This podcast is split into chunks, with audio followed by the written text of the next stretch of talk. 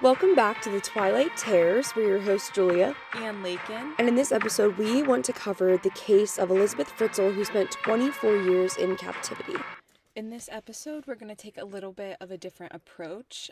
Um, I have not done any research in this case, and Julia has done all the research. So she's going to give the backstory, and I'm going to give, like, ask questions. Yeah, so um, to start off, obviously, as I mentioned in the beginning, um, this woman's name is El- Elisabeth Fritzl.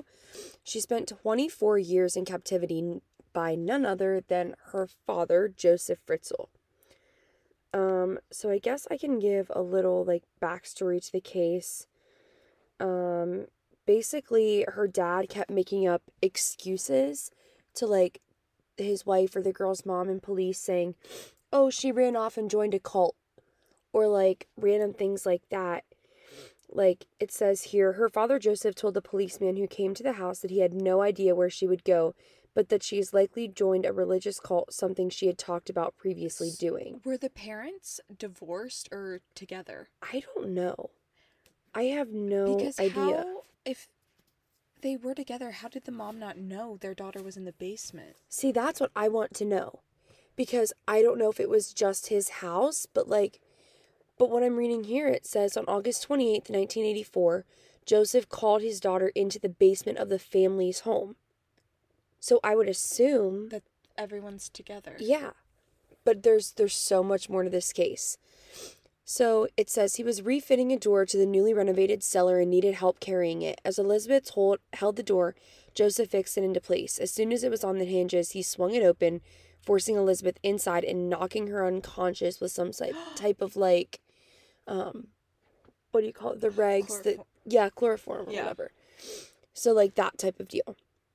And then it says for the next 24 years, the inside of the dirt walled cellar would be the only thing Elisabeth Fritzl would see. Her father would lie to her mother and the police, telling them stories that she'd run away. Eventually, the police investigation into her whereabouts would run cold, and before long, the world would forget about the missing Fritz girl. Oh my gosh. So, that's kind of just like the overall backstory of the case, but what happened to her down there is the oh, worst part. I just I'm confused. Why did his story had to have been really good if the mom and police were believing that she just ran away. I mean, I just don't. Why was there not a more thorough investigation? And also, did she have siblings by chance? That is a good question. I can look for that. I will look for that. Um, but it says over the next 24 years, um, he'd make it very clear that he did not forget she was down there. As far as the rest of the family was concerned, Josef would head down to the basement every morning at 9 a.m. to draw plans for the machines that he sold. Occasionally, he would spend the night, but his wife wouldn't worry. Um, her husband was a hardworking man and thoroughly dedicated to his work.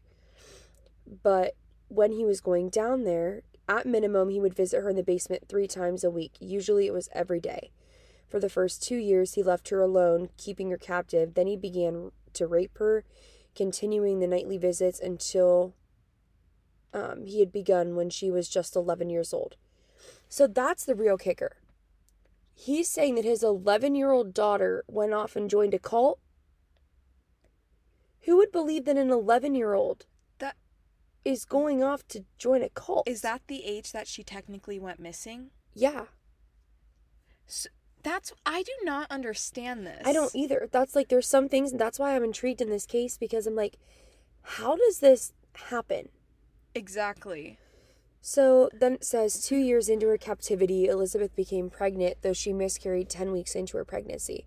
2 years later she fell pregnant again this time carrying to term. In August of 1988 a baby girl named Kirsten was born. 2 years later another baby was born a boy named Stefan. Um, Kirsten and Stefan remained in the cellar with their mother for the duration of the imprisonment, being brought weekly rations of food and water by Josef. Um, she attempted to like teach them education, but she'd only learned education up until she was 11. So she's trying to give these kids a life and under literally the most horrific circumstances ever. I don't even have words for that. But here's the worst part Over the next 24 years, Fritzl would give birth to five more children. One more was allowed to remain in the basement with her. One died shortly after birth, and the other three were taken upstairs to live with Rosemarie and Josef. Who? What? The mom has to be in on it. Josef didn't just bring the children up to live with him, however.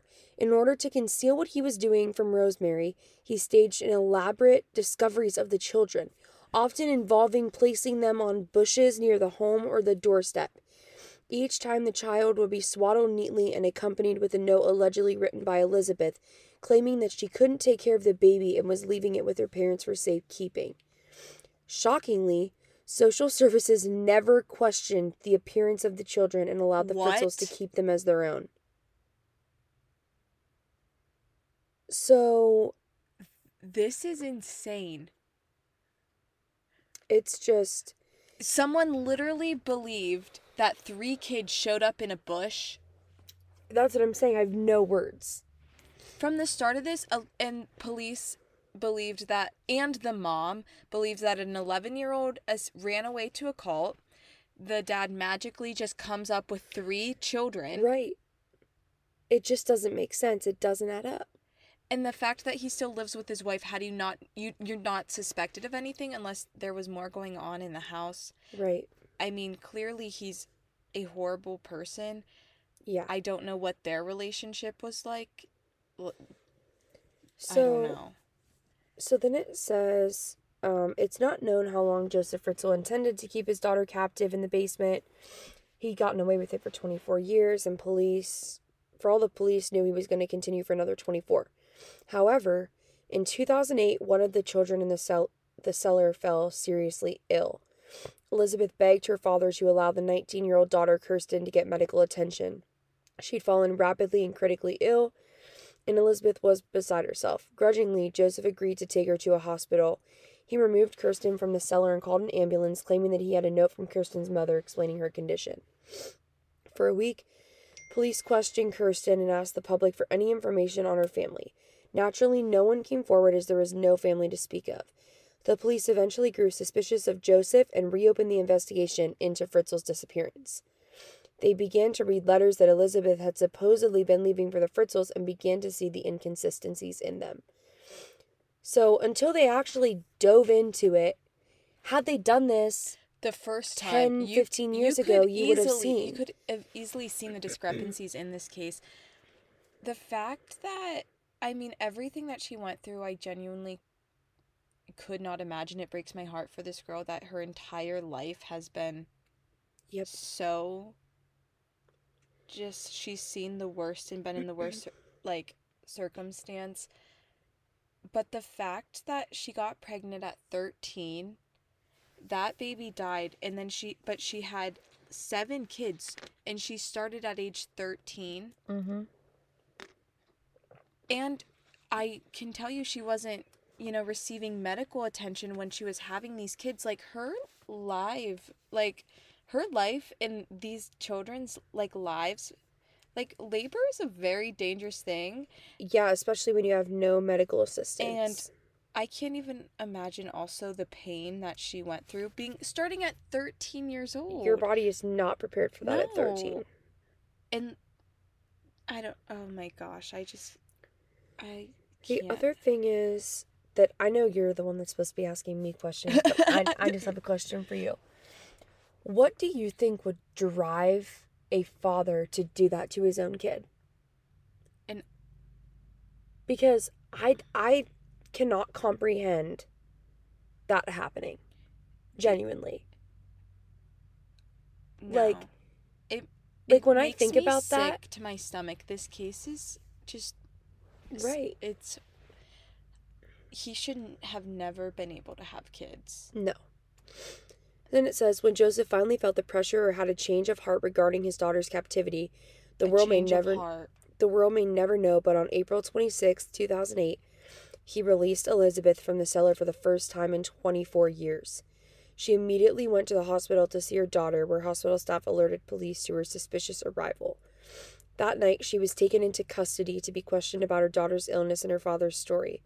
After making the police promise she never had to see her father again, Elisabeth told the tale of her 24 year imprisonment. She explained that her father kept her in a basement, that she bore seven children. She explained that Josef was the father of all seven and that he would come down during the night, make her watch pornographic films, and then rape her. She explained that he'd been abusing her ever since she was 11 years old. And then police arrested Josef that night. And not only that, the fact I mean, it's absolutely disgusting that the father of her children are is her own dad, but also that makes it so much more of high risk pregnancies. Yeah. Yeah. Oh my gosh. After the arrest, the children in the cellar were also released, and Rosemarie Fritzl fled the home. She'd allegedly known nothing about the events that had taken place right under her feet, and Josef backed her story. The tenants who lived in the apartment on the first floor of the Fritzl home also never knew what was happening right beneath them, as Josef had explained away all sounds by blaming faulty piping and a noisy heater.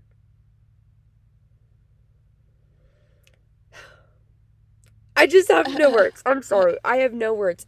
The fact that you have a wife, these kids are mysteriously appearing, and there's people renting out an apartment I right above I, it. I don't have words either.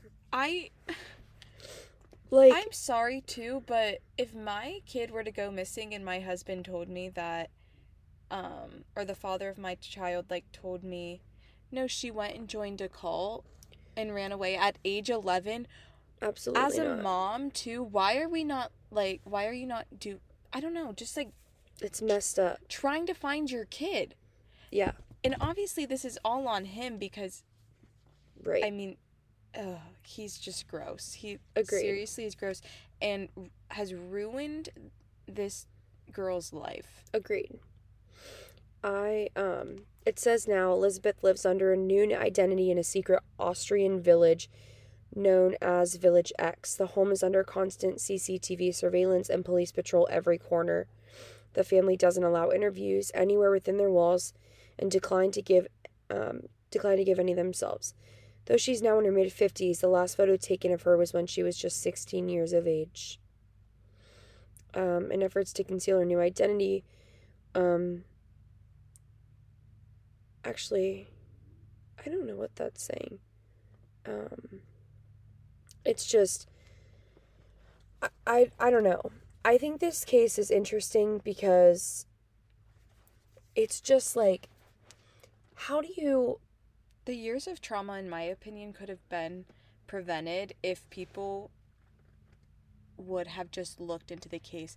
As a social worker, as an investigator, this is your job. Yep. And the fact that it was an 11 year old kid, why were we not taking this more seriously? And the fact that three random kids showed up and no one questioned where they came from, who their biological parents are, Mhm. nothing was done about that. That also is so concerning, in my opinion. agreed. I just, I don't understand how he got away with it for 24 years. While his wife was living in the house and other people were living there too. I think that, truthfully, I mean, this took place from the 80s to early 2000s. I think at that point there was a lot of like serial killers and homicides, and crime rates were really high. And a lot of these cases, missing persons cases, as sad as it is, got overlooked. And I think that that's this is just one of the very unfortunate cases, and the fact that this poor girl went through 24 years of trauma and had seven kids To to her father, father. which is I the emotional trauma and scarring you would have to have from that is just No, beyond sad. I